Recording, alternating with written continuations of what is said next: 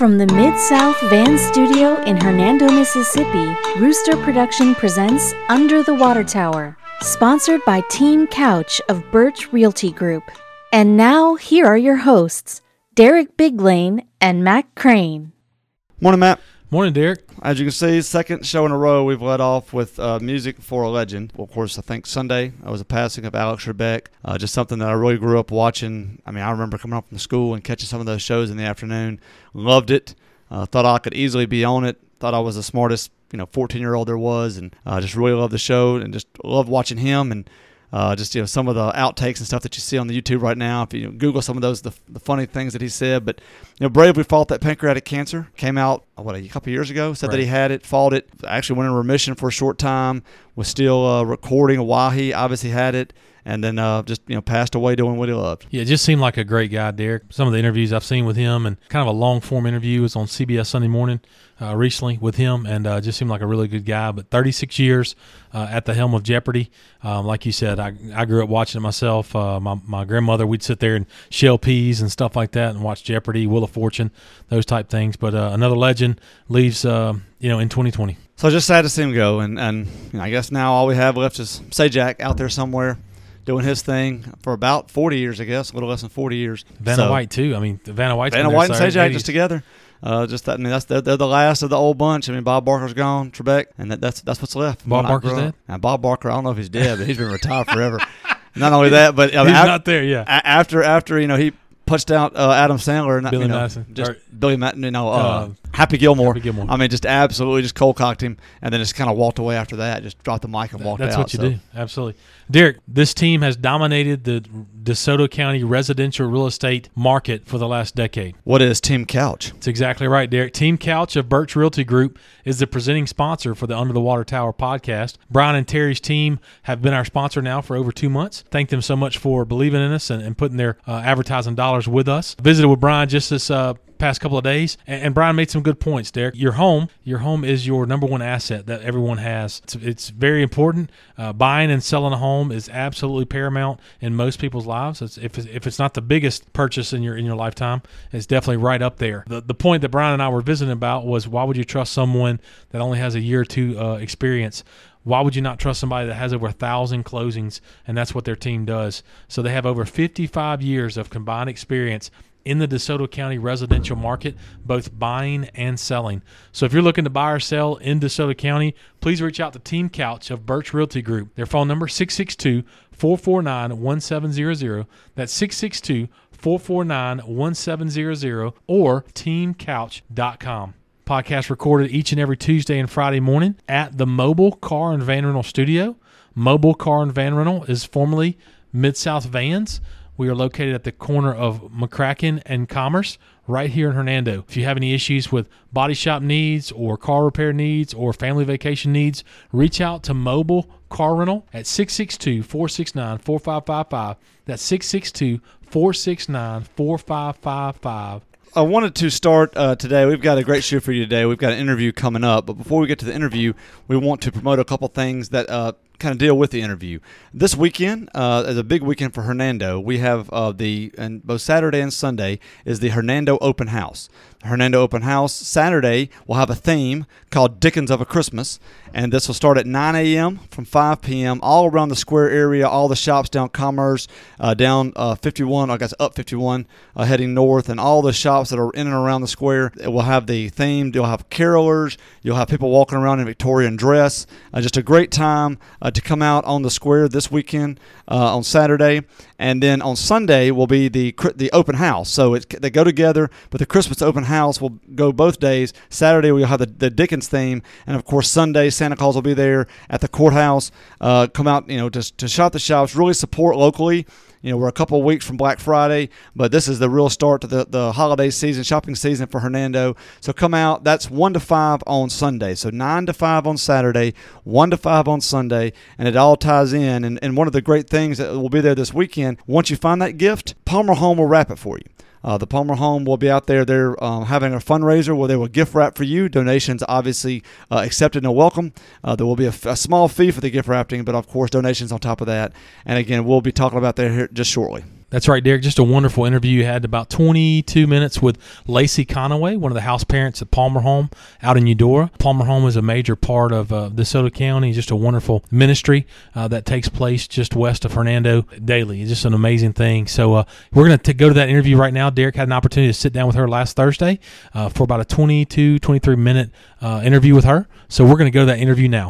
Well, this morning we have on the UTW podcast Lacey Conaway. She is a Palmer Home for Children house parent located here just outside of Hernando, Mississippi. I want to welcome this morning Ms. Conaway. Thank you for having me. I'm so excited. Palmer Home has been in Hernando now for many years and just a great asset to our community. Both my partner and I just think it's a great thing of you being a house parent and, you know, the things that you have to give up in order to do that. And so before we kind of get into exactly what the Palmer Home does, tell me what was your life was like before coming to the Palmer Home? I have been a registered nurse for 20 years now, 18 years when I moved to Palmer, and I was a nurse practitioner for close to 10 years. Wow. My husband was a youth pastor. We lived in Oklahoma. We had met in Texas at seminary, and then he took a job as a youth pastor. My family all lives in Mississippi, and we decided after some changes, some things happening in Oklahoma, we decided that we would move closer to family here in Mississippi. That's great. What part of Mississippi were you from? I grew up in Baldwin, which is near Tupelo. Glad to have you back in Mississippi. Glad that y'all are here. And I'm sure that you're glad to be here. Excited to be here. Excited to be closer to family and those sorts of things. Again, you come back to Mississippi. Did you come back specifically to take this job, or was there something else here for you before you came to become a Palmer Home house parent? We moved specifically to take a job with Palmer Home. We actually took a job at the Columbus campus, and we were there for 9 months before they made the announcement that the Columbus campus was closing, and they were moving all of the children and house parents from Columbus up to Hernando. So a year after we moved to Columbus, we moved up here. 2 moves in 2 years. Wow. That's a lot of boxes. We just picked up about 6 more kids on the way.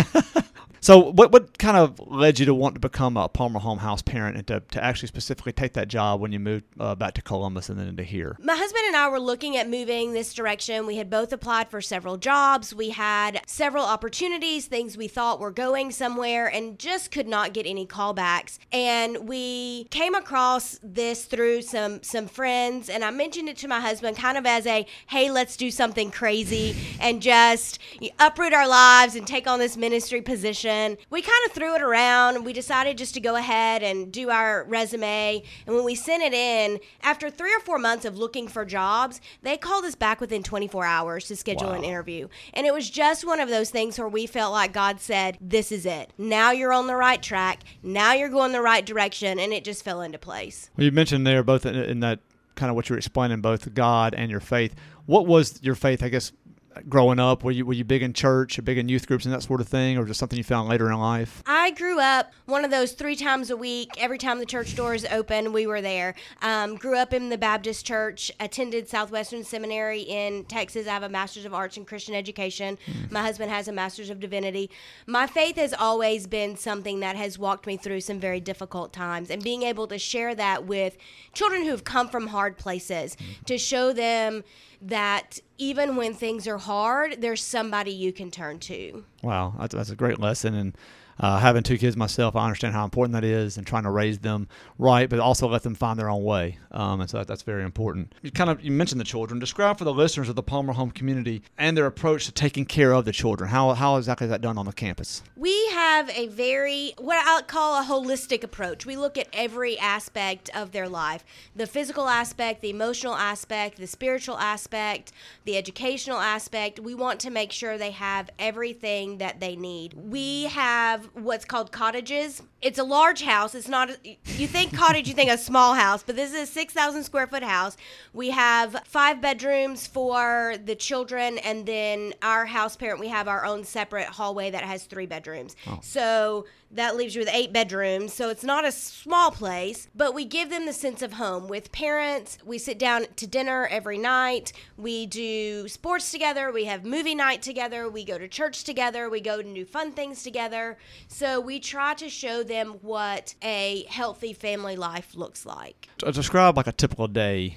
You kind of mentioned that you do watch movies, but like when they're getting up, so I'm assuming they all attend school in the area. What's a typical day look like when you wake up in the morning, first thing that you do until, you're going to bed that night? I get up about an 45 minutes to an hour before all the children do. I need my coffee before I talk to people. And I've finally trained most of the children that if Miss Lacey has not had her coffee, you need to give her a minute. So I get up and I do that. I have my Bible study time and then start getting the kids up. Just like every other house, getting kids up to go to school. You have to get up. You have to make sure everybody's dressed. Now you have to make sure they have a mask. You have to make sure everybody's got breakfast. They've got their backpack, all their things that they need for school. Right now, we're driving them to school. Last year, they rode the bus. But with COVID, that is one of the changes that we've made is that we drive them to and from school. It's only about a 10 to 15-minute drive to take them, and it reduces their exposure and being in close, confined spaces. So we drive them to and from school. So we take them to school, then we come back. It kind of depends on the day. Right now, we've got a little one that goes to preschool 3 days a week. So those 3 days, we come into town to take him to preschool. The days that he's not in preschool, of course, we've got a 4-year-old around the house. So you're outside playing games, doing snacks, all the things anybody does with a 4-year-old.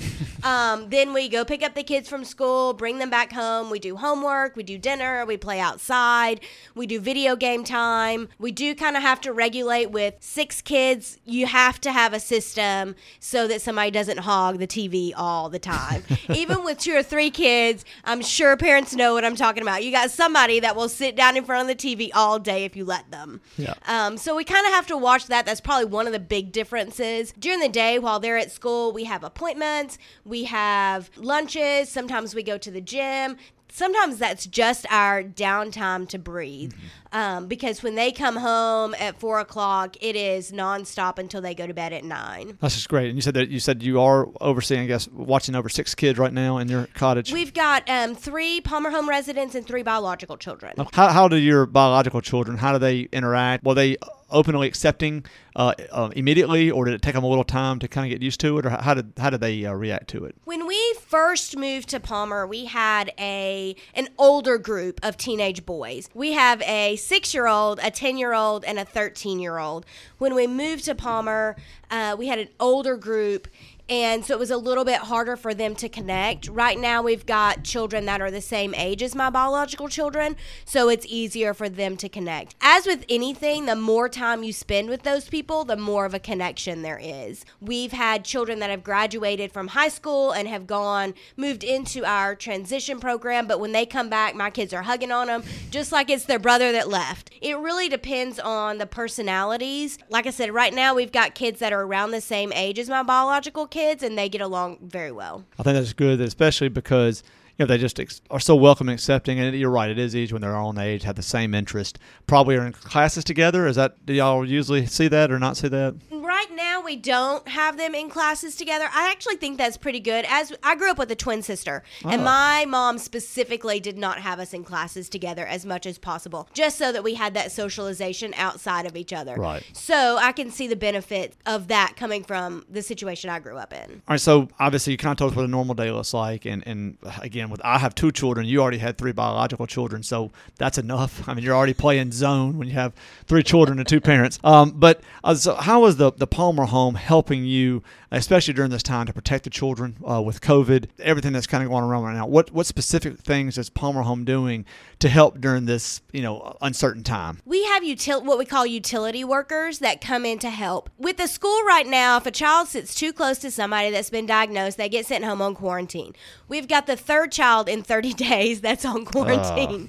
So for the last month, we've had somebody home all day long, and it makes it hard to be able to go and do anything. Yesterday, I had to take one child to a doctor's appointment, but we had to pick up another child from preschool, but we have one that's quarantined at home. So you got 2 parents and 3 places to be.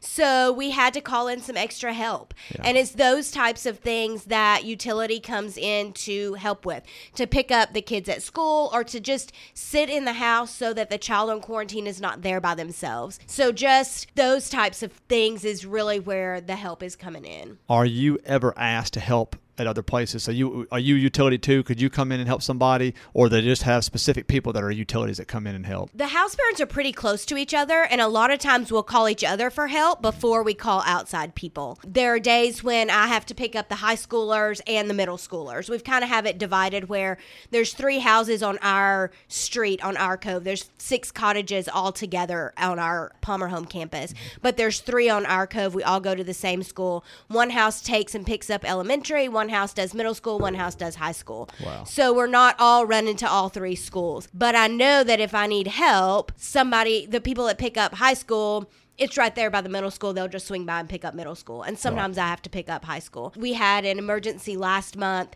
where we had to take one of the children out of town, and the other house parents picked up the two other children. And then my sister took my biological kids. Okay. So we call on each other more than we call on outside people, probably. That's good that you have that symbiotic relationship, that y'all can do that back and forth. That's fantastic. You kind of described that you said you had six cottages. Describe kind of, you know, I know what it looks like. I've been out there several times. It's a beautiful campus. That the cottages are beautiful.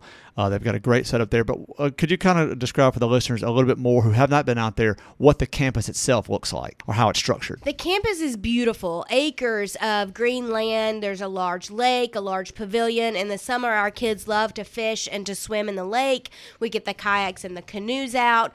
When you first come into campus, you have a choice of which direction to go, right or left. We have an office that is to the right, and then all the cottages are around the other direction. The newer cottages were built just a few years ago, and you'll run into those first, and then the older cottages that were built in the early 2000s. I live on the older section, and our houses are set up with separate, we call them wings. When you walk in, you've got one set of bedrooms to the right and one set to the left. So if you have boys and girls in the cottage, you can keep them separated on opposite sides of the house. Mm. We have a large kitchen with a large pantry. We actually have a conference room table as our dining room table, because when you've got 10 to 12 people sitting at the table, you need a big space.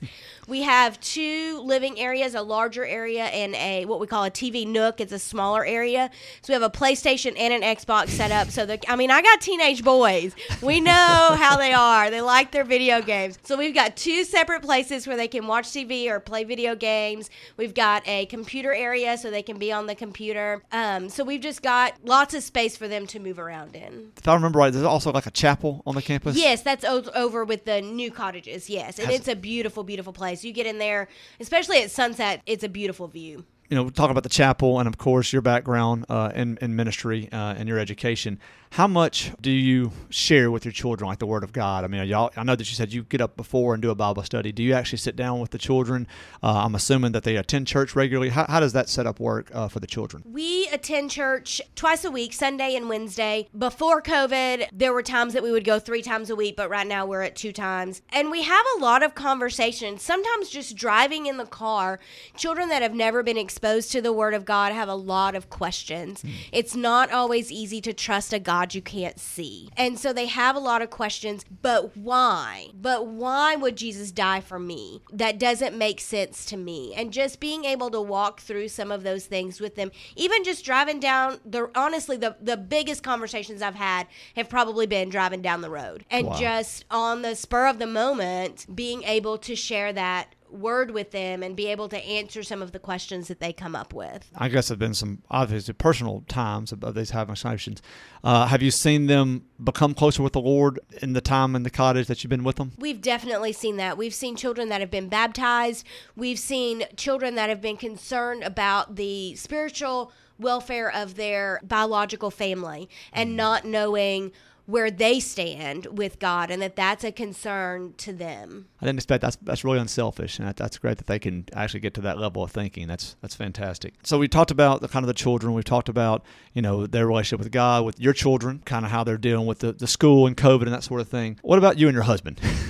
You said you had some downtime when they're at school. I guess maybe right now you don't because of the separate quarantine every month, it sounds like, in normal times or in times that you do. What are some of the things that you do in taking care of yourselves, your self-care? What are y'all able to do, or how do y'all manage the downtime? We like to go out to lunch at least once a week with our other house parents. That's not happening right now because we've got kids at home all day. We also go to the gym. Like, that's one of our big things. And even with somebody at home, we try to make time, at least one of us, to go once a day. We try to go 3 times a week, but we joined the gym back last December and really have made that a priority, making sure that we're healthy and that we're staying healthy and that our health is a priority. I like to go get my nails done. It's not something that I had time to do when I was working outside the home, but I like to go get my nails done. He likes to go golf once or twice a month with the other house dads on campus. So there are some things that we can go and do. There are some weeks where there's no time, when you're just like yesterday, I left at 11 and didn't get home till 4. Some days, some weeks are like that. You're just not home all week. Right. But then there are times when we have the opportunity to do some of those self-care times.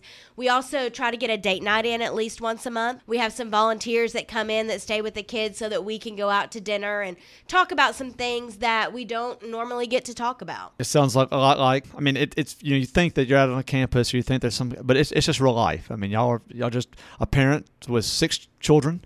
You know, I guess we've all, well, not all of us probably, but a lot of us watched the Brady Bunch growing up, and it's a lot. It's definitely a lot. So let's kind of go back to your background as a medical professional. What have you seen during these times, or what advice would you give to those listening to help through the, you know, not only COVID, which we've been dealing with now for 6 or 7 months, but as we enter the flu season, what are some of the medical, I guess, advice that you would give, you know, that you're telling your own children and also to people that are listening? I think one of the hardest things is when you're sick, stay home. Certainly if you have a fever. Like, I know there are colds and there are allergies and you can't stay home every time you have a runny nose. But if you have a fever, stay home. If you've been diagnosed with strep or the flu or COVID, stay home. Even working as a nurse practitioner, I had people that were diagnosed with the flu and they'd send their kid who was diagnosed with the flu to spend the night at somebody's house. I'm like, they have the flu, stay home. So that's one of my biggest things. Wash your hands, wear the mask, stay home if you're sick. A couple other things I want to ask you. You know, we talked about how you shared your faith with the children and kind of the questions they've asked. How has your faith gotten stronger by becoming a house parent? Kids from hard places come with hard issues. And there have been days when I just was on my knees crying and saying, God, I don't know if I can do this. And his word was spoken clearly to my heart that you can't, but I can. And just knowing that I have to depend on him every day, that I have to depend on him to know the words to say when a child is upset or when a child is angry, when to back off and when to push, when to let them have their space, and when to say this is something we need to talk about and something we need to work on. That's a powerful message. And I guess it also applies to your own children, your own biological children too. Being able to do that. My oldest is 13, about to be 14, and going into those teenage years, it's really such a give and take of them learning how to be independent and learning how to do those things and navigate relationships and friendships, and me trying to take a step back and say, you're going to have to figure this out, because in 10 years, mama's not going to be there to figure it out. Right. And they need to have a way to figure things out with that safety net of mom's there if I need her. One of the things I really like about Palmer Home is the transition program, that just because a child is 18, they're not just kicked out. We have an entire program dedicated to those young adults that need a safe place to land, that are learning how to spread their wings. But like any 18 to 24-year-old, sometimes you just need to come back home. Sometimes you just need a safe place to land and an adult to guide you. And being able to provide that is one of the things I really love about Palmer. From personal experience, 18 years old, you think you're ready to face the world and you're not, and sometimes you just have to be able to allow to come back home. And that is a great message for all the listeners out there. As we wrap up, tell us ways that people like myself or others listening that could help the Palmer Home. You know, obviously, you know, we can, if we can afford to, we can always write a check, and you know, and we always talk about, you know, to please find causes to give to in whatever way that you feel led. But what are other ways, you know, obviously giving money, but that people can help the Palmer Home, not just now, but throughout the future?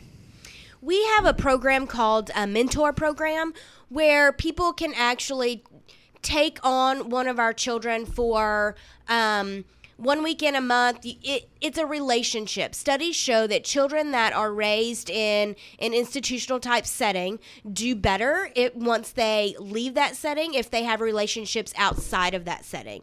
So we try to set that up. We have families that you have to go through a training process, a background check, there's some training, and they match you up with a child who will come and stay a weekend at your house once a month, sometimes longer during the holidays, sometimes they go on trips during the summer. It really depends on the relationship between that child and that mentor. I can tell you that I've got teenage boys at my house, and it's really hard to find families that will welcome in a teenage boy. For some reason, teenage boys seem to be scary, but let me tell you, they can reach stuff on the top shelf. You don't have to give them a bath like you do a 3-year-old. They can put themselves to bed. They can do their own homework.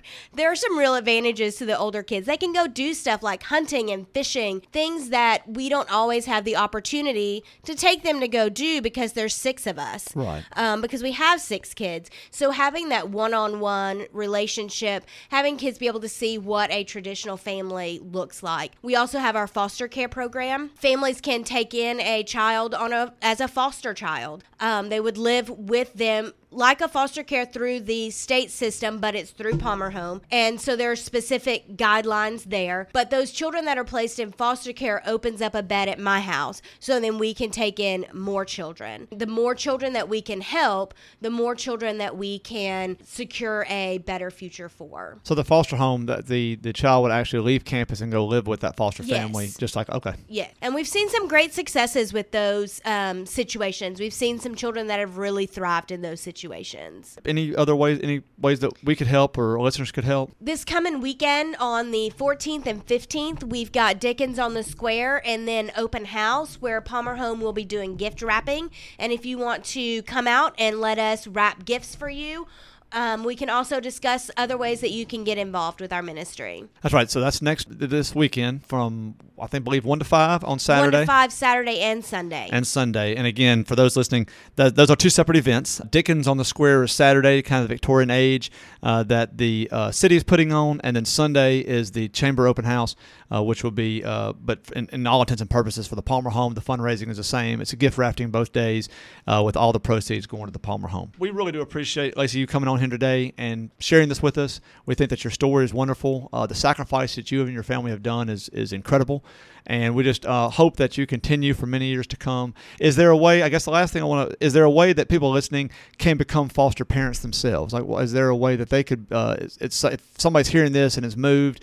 and God is speaking to them, how could they become a foster parent for the Palmer Home? Contacting Palmer Home, contacting us through our website. We've got a phone number on there that you can call. That's the first step. It's just calling and expressing an interest. And we have social workers that is their job, is to get a hold of foster parents. So if you contact Palmer Home and say, I'm interested in this, they will get you the information. Okay, and the website is palmerhome.org. Again, www.palmerhome.org. So please reach out if this is something that you feel led to do. And if not, then again, if you want to support by sharing a child for a weekend or having the child for the weekend, or giving, there's many fundraisers. I know the Mud Bug is a huge fundraiser for y'all in the spring. Of course, it was not able to have, we did a virtual one this past year. Hopefully we're in person in 2021. And then of course, this coming up weekend, with the gift wrapping and everything that way. So again, Lacey, thank you for coming home. Thank you for having me. God bless you. And we hope to have you on here again. Thank you. I want to say thank you to Lacey for sitting down with Derek Nett last week to talk to him about her experiences as a Palmer Home house parent.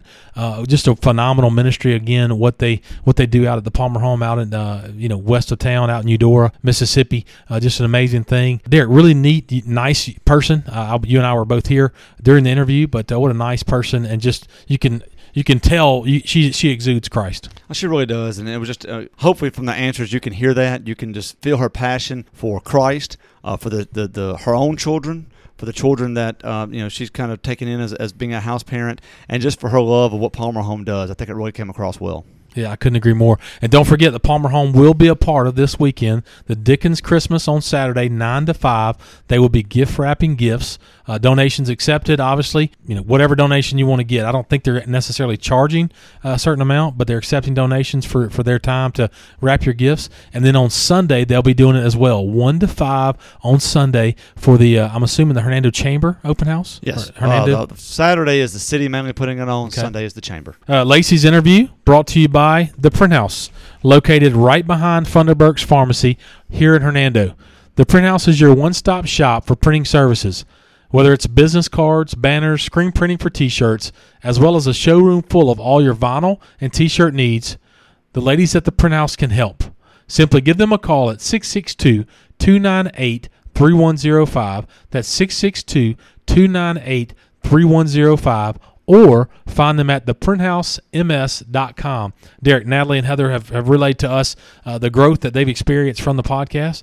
Several phone calls just last week came over from the podcast, different people hearing us each and every week. So we say thank you to them for putting their advertising dollars with us, and we wish them nothing but the best. And please continue to support them there at the Print House right behind Funderburk's Pharmacy. Podcast also brought to you by Williams Services. Williams Services is a veteran-owned and operated business with years of experience in lawn care, landscaping, mulching, and more. Owner Richard Williams and his team can assist you with a multitude of outdoor home needs. Entering this fall season, the leaves are about to start falling. Williams Services specializes in leaf removal, as well as tree trimming and fall cleanups. Give Richard a call at 662-292-8855. That's 662-292-8855, or find him on Facebook at Williams Lawn Services. That's Williams Lawn Services on Facebook. Parents, are you considering making a schooling switch either next fall or possibly as soon as the semester break? Is your student getting enough quality interaction with real teachers in a personalized setting? North Point Christian School can help your family make the switch. Mark your calendars for this Sunday, November 15th at 2 p.m. North Point will be hosting their first open house of the year.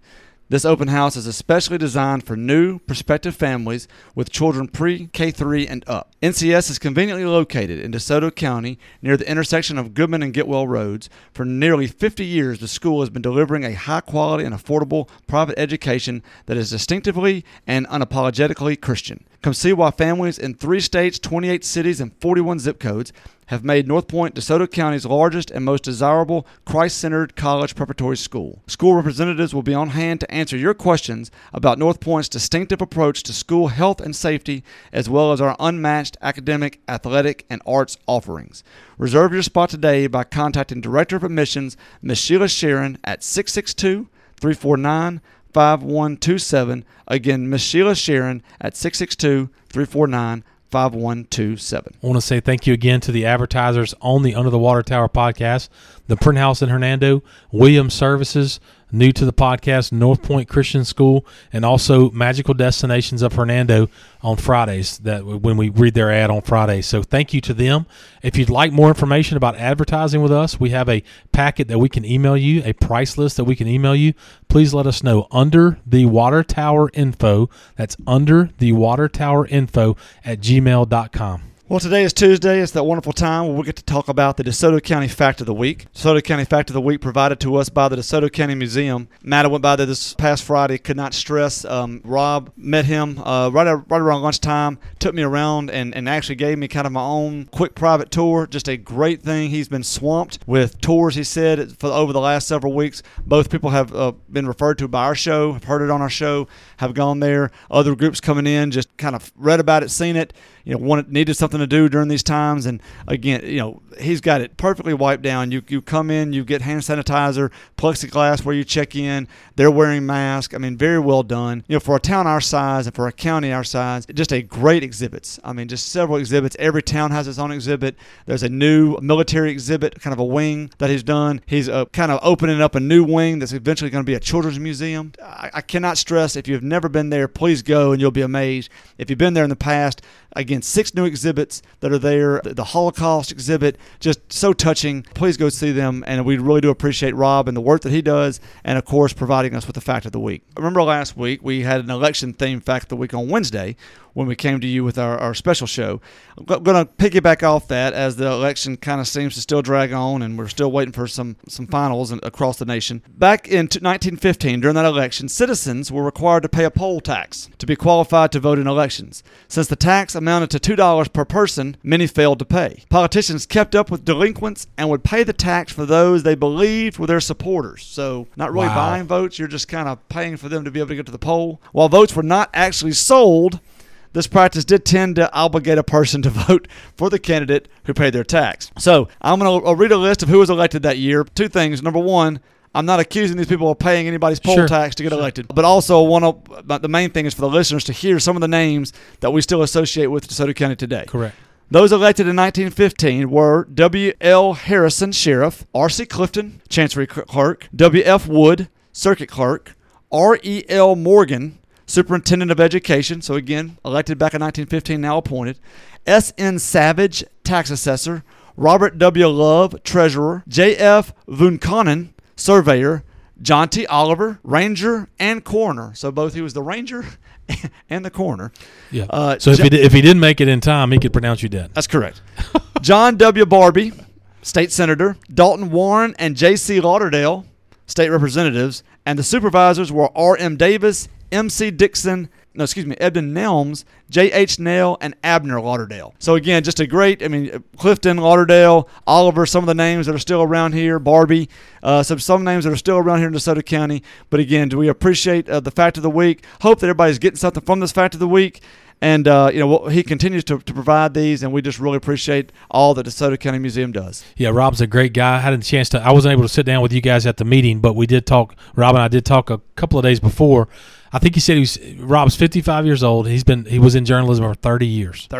Pretty simple math on that. He has given his life to journalism, DeSoto County, et cetera, for a long time. So just a good guy. Try to get over to the DeSoto County Museum right there across from BankCorp South and Blue Ribbon Cleaners on Commerce. Just a gym for Hernando, the city of Hernando. If you hear our voice and you don't live in Hernando, you're missing out on coming to the museum. Not necessarily on Hernando, but you're missing out on coming to the museum. Try and get over here as soon as you can. Derek, something else we're changing or moving from statewide stuff, a little bit of from the election last Tuesday, exactly a week ago today, where we had our election. The three major things that we voted on for the state of Mississippi. Give us a quick rundown on what's got to happen through the Secretary of State for those things to happen for us. People had come up to me and asked me, now that these things have been, voted on, approved, I think at least two of them were at least 3/4 approved, and maybe one of them was 65-35, but 2/3 or more approved all three of these measures. Okay, that's great, but when did they take place? Well, we're going to talk about each one of them briefly, as you mentioned. The first one, Initiative 65. So this is the medical marijuana initiative. The Secretary of State's office has 30 days from Election Day to certify the results from the 2020 general election. And this is pursuant to Section 23-17-41 of the Mississippi Code annotated. And then what it says is that basically they have 30 days from the date of the official declaration of the vote by the Secretary of State, unless the measure provides otherwise. So you should start seeing, advertising, the rules, everything after December 3rd.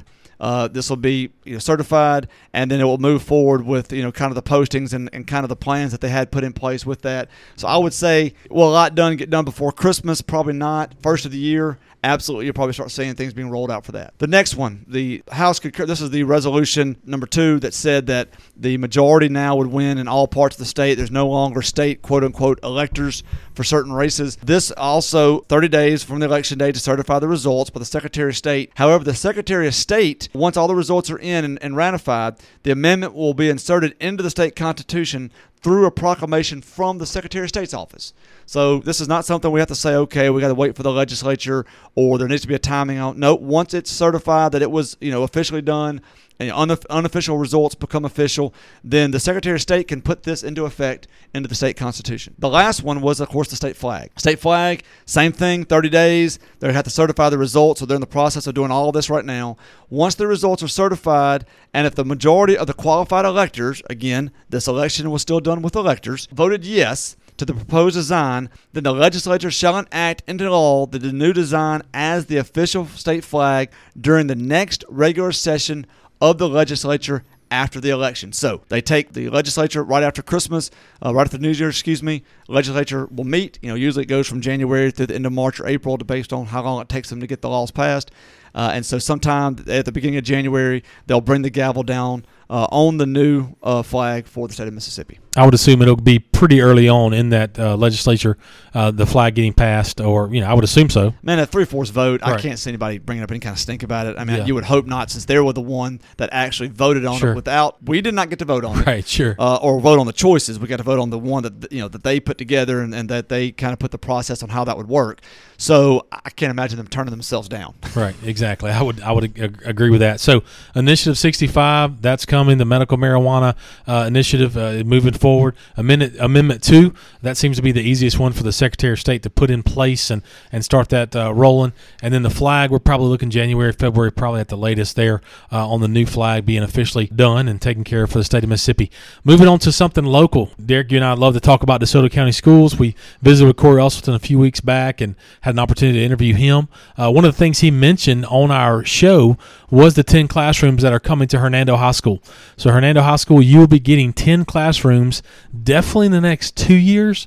I'm going to say maybe possibly in the next year, maybe for the school year, upcoming school year. And again, it's going to be going right there between the baseball field and the band hall is where it's going to go. So 10 classrooms coming to HHS.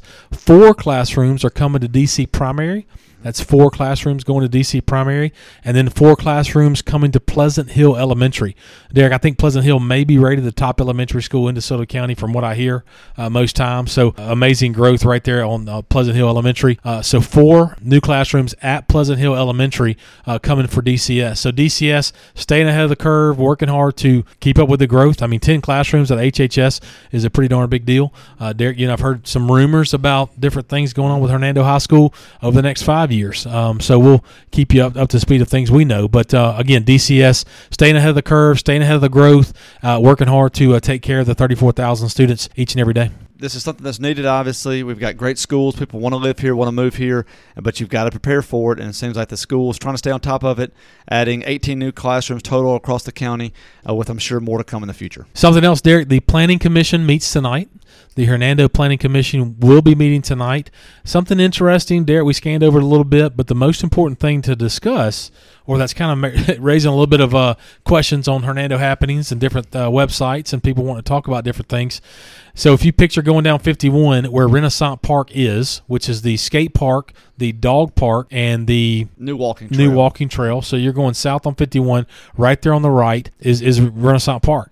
On the north corner there, is a zoning opportunity or zoning meeting tonight with the Planning Commission about a planned mini storage. Derek, tell us about it. All right, when Renaissance Bank gave Correct. Renaissance Park to the city. A couple of the parts that were left out were, you know, that the ones closest to the road, there would be 2 commercial spaces with the road kind of cut through it, so there would be a commercial spot on either side of the road that leads into the park.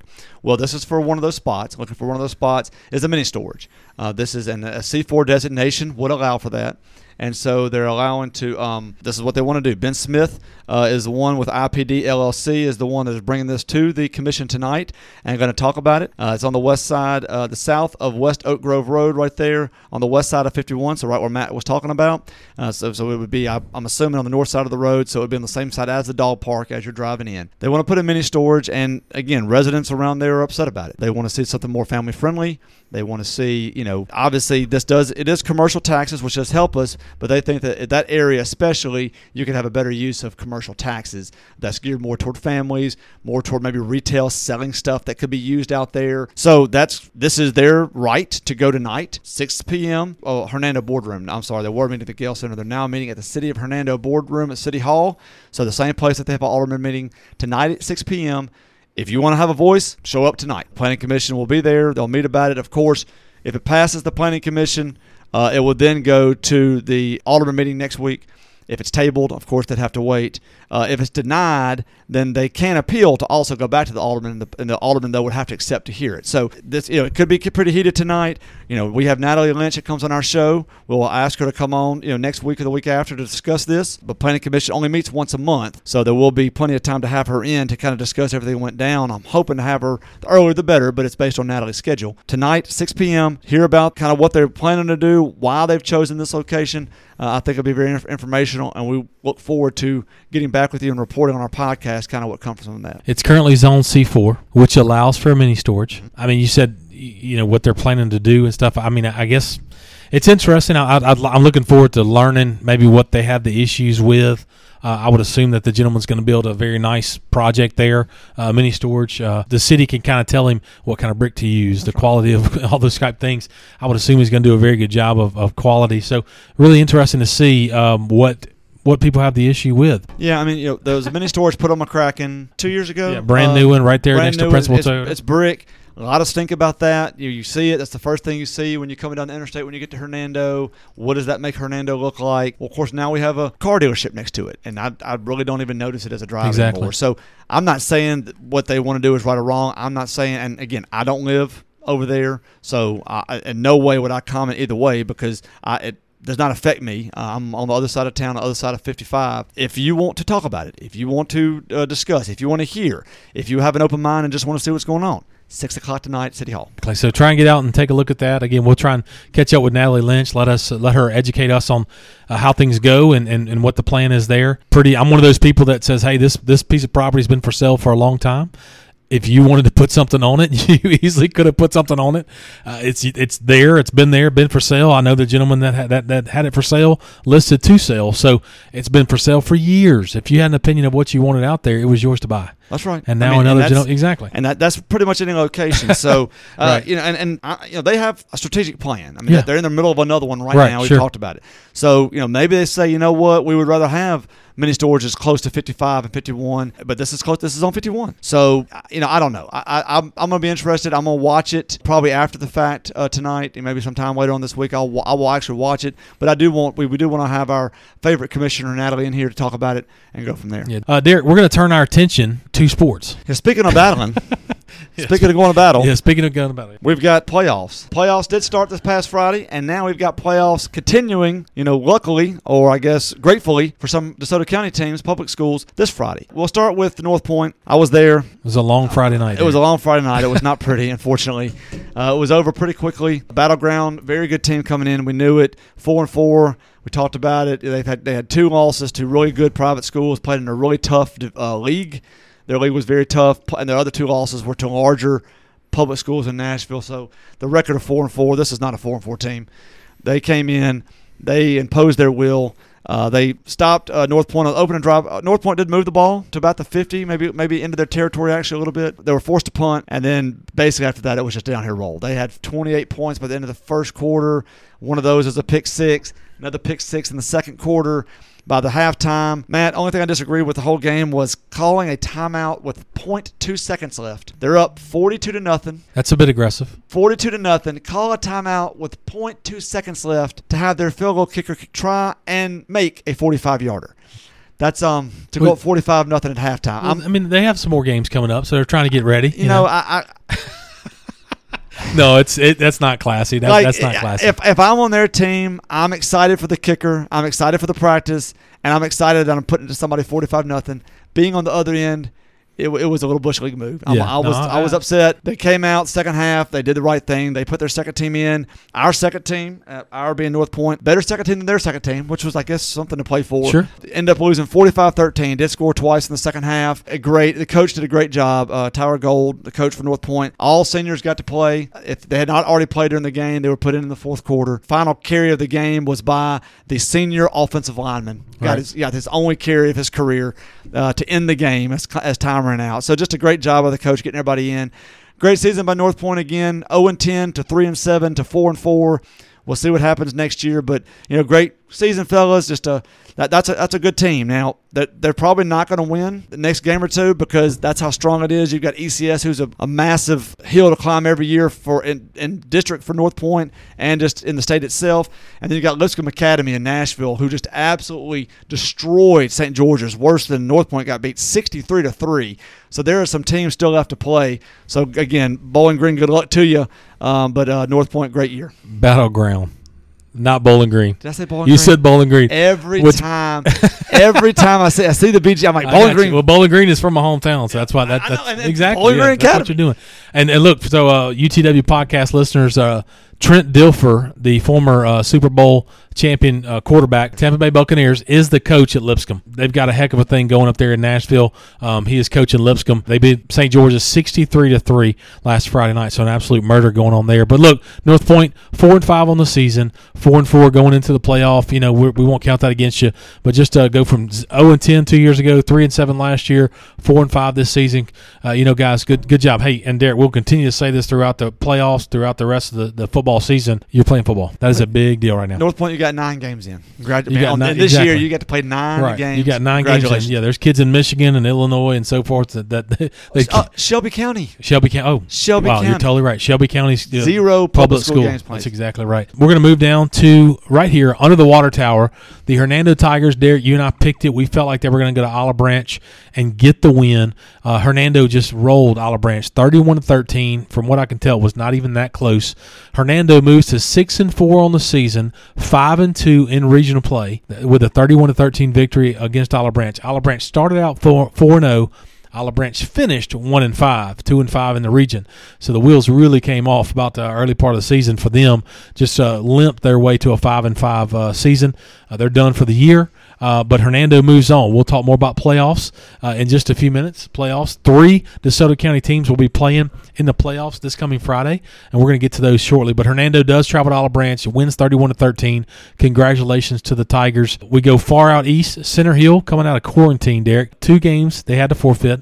Center Hill was rolling towards the playoffs, more than likely. Center Hill got 1 practice and then had to travel to West Point. Could not get it done. 40-21, running their season record to 5-5, 3-4 in the region. That's 5-5 on the season, 3-4 in the region. 2 of those losses are quarantine losses or COVID-19 losses. But West Point, 40-21, Center Hill wraps up their season, their 2020 season, with a record of 5-5. So you got any stats on that? I don't have any stats on that, man. I do want to say that for Center Hill, I just feel bad because they probably would have won both those games that they had to miss. Right. So you're talking about a better seed. And you win this game, you're still in the playoffs. Yeah. I mean, you're fighting for a 3-4 seed, not having to win to get the 4 seed. Yeah, because one of the teams you played was an awful team, Saltillo, I think. Oh, yeah. Yeah, so you'd have gotten one of those. You might have been sitting 6-4, 7-3, 2 or 3 seed, and just really stinks for those young men. Yeah, and I do want to kind of went past it real quick. I do want to give a shout-out to a couple of the Hernando players. Okay, great. Now, Zach Wilkie had a real good game. Nick Gardner, opening score, touchdown. Wow. To start it off. Of course, he also found Reed Flanagan, crossed the goal line on a pass play from in the third quarter, made it 31-7. And Jackson Usselton started into the first half, with a 41-yard field goal. Wow. To bring it to 24-7 right at the end of halftime. So, again, we had several players for Hernando, just an all-around team effort, all phases of the game. So, congratulations to them. Unfortunately, did not have anything for the West Point Center Hill to get out there. But, again, great season, Mustangs. I know it did not end the way that you wanted it to. I know that you rather would have been able to play those games. Probably would have been playing this weekend. We hope to see you again next year. And good luck. And, guys, keep your head up. And, again, you played football. Exactly. You got to play. You got to play 8 games total. Season record of 5-5, but got to play 8 games. Get out there with your buddies. Get out there with your seniors and play. Lewisburg traveled to D.C., center part of the county. Lewisburg traveled to D.C. Lewisburg sitting at. Lewisburg finishes their season 3-8. 3-8 on the season, 0-7 in the region. D.C. beats Lewisburg 27-3 to get their last win, get their record to 3-7, 1-6 in region play. So the cellar dweller this year, Derek, is Lewisburg Patriots. Unfortunately, that is correct. Mainly because of Richard Coleman. DeSoto Central, 3 touchdowns in the first half himself. Wow, yeah. 3 rushing touchdowns for Richard Coleman. He got across 21-0 at halftime. The only touchdown from Lewisburg came by our boy Blake Speed. There we go. Still a great name. He had a 5-yard run with less than 2 minutes left in the game for that only score. Richard Coleman sounds like a guy that ran for like school board or something. Richard Coleman. Vote Richard Coleman for school board. It sounds like that kind of guy. South Haven traveled to Horn Lake. Man, just a big game. You and I talked about it on Friday, Derek. That's the game we probably would have liked to be at. No offense, you were at the North Point game, and that you could have probably made that game. With the running clock, I could have made the fourth quarter. Yeah, you probably could have made the fourth quarter. I turned this game in particular off, or didn't stop paying attention to it at 20-7. Horn Lake. It ended up being 27-20. Horn Lake gets the 7-point victory, running their season record to 5-4, 5-2 in district play. Horn Lake has really turned it on since the beginning. Horn Lake also made the playoffs, which we'll talk about in just a moment. But South Haven at Horn Lake. South Haven 5-5 on the season, 3-4 in region play. Again, had 2 forfeits due to the coronavirus. Maybe things could have been a bit different. 7-3, 6-4, probably made the playoffs, but it wasn't to be this year. But still, 10 games played, some guys there, some D1 talent on South Haven we've talked about all season. I want to wish those young men luck in their future college plans. But South Haven takes a loss, 27-20. Horn Lake gets the win. South Haven, again, a team affected by the coronavirus. Did have two games that they had to forfeit. Don't know how that would have ended up. Maybe they're still fighting this coming up weekend. Maybe not. But they could have wanted to have been in. As I said, great game. Would have loved to have been there. But Janoris Hopkins did have a couple touchdowns from Horn Lake to seal it. South Haven did have two scores late to bring it back. Brevard had one of those scores, but again, just too much, too far on the hole. Horn Lake Eagles advance, playing this Friday, which again we'll mention in just a second. Last public school game, last Friday night, Derek, the Lafayette Commodores traveled to Lake Cormorant, right there in Lake Cormorant, Mississippi, against the Gators. Derek, you and I picked the Gators to win. We did pick the Gators to win, and I'll be darned, 26-16. The Lafayette Commodores come north, and they go back with their tails between the legs. Lafayette runs their season record to 7-3, 5-2 in region play. That's 7-3, 5-2 region play. Do make the playoffs, but Lake Cormorant runs their season record to 7-2 and 5-2. So the Gators get a big win. 26-16 was the final score there. And LC will be in the playoffs, actually hosting the playoffs, which we'll talk about in a minute. Any stats? Lake Cormorant started off in the hole. Kept the only scores to kind of start the first half were Kevin Reeves had a pair of field goals, including a 40-yarder. First quarter, so they did have 6 points, but they trailed for the first quarter and a half, and then right before halftime, Telvin Amos scored a touchdown to bring it to 17-14 lead for the Lake Cormorant, and then they never looked back. They had a 12-yard score with 3:37 left that sealed it away, 26-16. I was able to keep up with a little bit on Twitter. It was a close battle, 20-14, maybe 20-17, that type stuff, or 16, and then next thing you know, 26-16. But just, what a big game on Friday night for an opportunity to host this coming Friday. So winners for this past weekend, Hernando over Olive Branch, West Point beat Center Hill, DeSoto Central did beat Lewisburg 27-6 to pull themselves out of the cellar in the region. And then Horn Lake beat South Haven in order to make the playoffs. So a big game there. And then Lafayette traveled to LC, and LC won 26-16. So this coming Friday, Derek, we're going to talk more about the games on Friday. Obviously, some of the teams are done, so we'll be able to deep dive into these games that I'm about to mention to you. 3 DeSoto County public school teams will be playing in the playoffs. They are. Hernando will travel to South Panola. They've started the season with South Panola at home, lost to them 14-13 on some interesting calls, but lost to them 14-13. So Hernando travels to South Panola this coming Friday night. I'm assuming it's 7 o'clock. If you can travel to Batesville, please do. There were some questionable calls. I remember you talking about it. Probably not going to get those calls either in Batesville. No, it's going to be a very hard road to hoe, no doubt, in South Panola. South Panola's 8-2 on the season, so they've routed off some pretty darn good wins. We'll talk more about that on Friday. Horn Lake beat South Haven last Friday. They earned the right to travel to the Clinton Arrows. The Clinton Arrows will be hosting the Horn Lake Eagles this coming Friday night, again, assuming it's 7 o'clock. If you can travel down for that, if you're a Horn Lake listener, which I've started to pay attention to, I think we're getting some Horn Lake listens, travel down to Clinton, and good luck to the Eagles on that one. And then lastly, the only team, DeSoto County team, hosting a playoff game this coming Friday night is over in Lake Cormorant. The Lake Cormorant Gators hosting Ridgeland. That is correct. I mean, the Gators, if you're looking for something to do Friday night and you love high school football, there it is. Eudora's not that far away, especially if you live in Hernando. Get out there, go down there, watch them play, support it. It is a DeSoto County team, 5A, only school to make it, having the whole playoff game. So, again, couldn't be proud of the Gators. They're getting the 2 seed.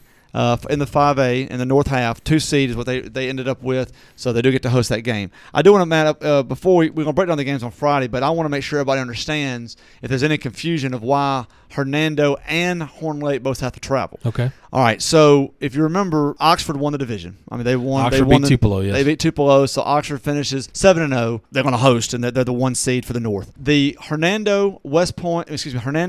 Tupelo, and Horn Lake all ended with 5-2 records. Okay, so what happened? Well, Hernando beat Tupelo, who beat Horn Lake, who beat Hernando. So it's a three-way tie for second. I had to look this up. I assumed that the tiebreaker would be out of conference because that's what the TSSAA uses for Tennessee. That is not correct. The Mississippi High School Athletic Association, they use point differential between those teams. Hmm. So between the three teams. Between the three teams. That are tied. That's right. Okay. So let's go through what happened. Tupelo lost to Hernando by 2. Yes. Beat Horn Lake by 12. Mm-hmm. So that differential is 10. They're correct. Plus 10. Yes.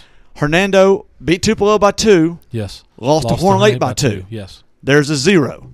Horn Lake beat Hernando by 2. Lost to Tupelo by 12. There's his negative 10. So that's why. There so Tupelo is a 2 seed. Hernando's the 3 seed. Horn Lake's the 4 seed. Oxford and Tupelo get to host. Hernando and Horn Lake have to travel. Man, I was watching that Horn Lake game, the South Haven game, just really pulling for South Haven to beat Horn Lake. No offense to them, but I really wanted Hernando to be able to host. Yeah, South Haven would have won. South Haven would have been the 4. Tupelo would have dropped to the 3 because it would have been just Hernando and Tupelo with the 5-2 records. Hernando would have had the tiebreaker and been the 2 seed. Still, a heck of a good season. Hernando 6-4 on the season. Goes to South Panola this Friday. Horn Lake finishes their season 5-4, but 5-2 in regional play, and they're traveling to Clinton, Ridgeland at Lake Cormorant this coming Friday night. We will break down these games and visit with you about them on Friday. Looking forward to a wonderful Friday show. But again, playoff football is pretty awesome. It's a really, really good time. Try to travel down to Batesville if you can. Try to get over to Lake Cormorant if you can. If you can travel down to Clinton, if you're a Horn Lake Eagle fan, please do and drive safely, of course. If you like what you're hearing each and every week, please look us up on Facebook at UTW Podcast on Facebook. That's UTW Podcast. On Instagram at UTW Podcast. That's Instagram at UTW Podcast. But most importantly, if you like what you're hearing, hit subscribe wherever you're listening to our podcast, Apple Podcasts, Spotify, anywhere that you listen to our podcast. Please hit subscribe so we can keep up with that, so we can know what people are liking, the different shows that people enjoyed. Hit subscribe wherever you listen to your podcast each and every week. Really enjoyed this. Really enjoyed the interview we had with Lacey. We really appreciate her coming on, and just thank her again and all the that Palmer Home does for the community. We can't thank them enough. And we also previewing. We will have Friday. We'll have another interview. Jim Ferguson, the president superintendent of North Point, will be on here kind of talking about their open house that that their ad talked about. That will be this Sunday at 2 o'clock. So, again, just really good interviews we have coming in. We just appreciate those people giving their time to try to get the word out to everything wonderful that we have in DeSoto County, and just looking forward to that. I don't know about you, but whether it be at church, the grocery store, or the gym, or anything like that, people are stopping me nonstop just to talk to us about what's going on the podcast, what we talked about, alderman meetings, fact of the week, football, those type things. Get some really nice texts each and every week from people listening. So continue to grow, and we thank you. And please try and support our advertisers and let them know where you heard about them, and let them know that we're that your decision maybe hinges off of them using us as advertising on the UTW podcast. Well, Derek, if that's it, I'm Matt. And I'm Derek. Join us next time under the water tower.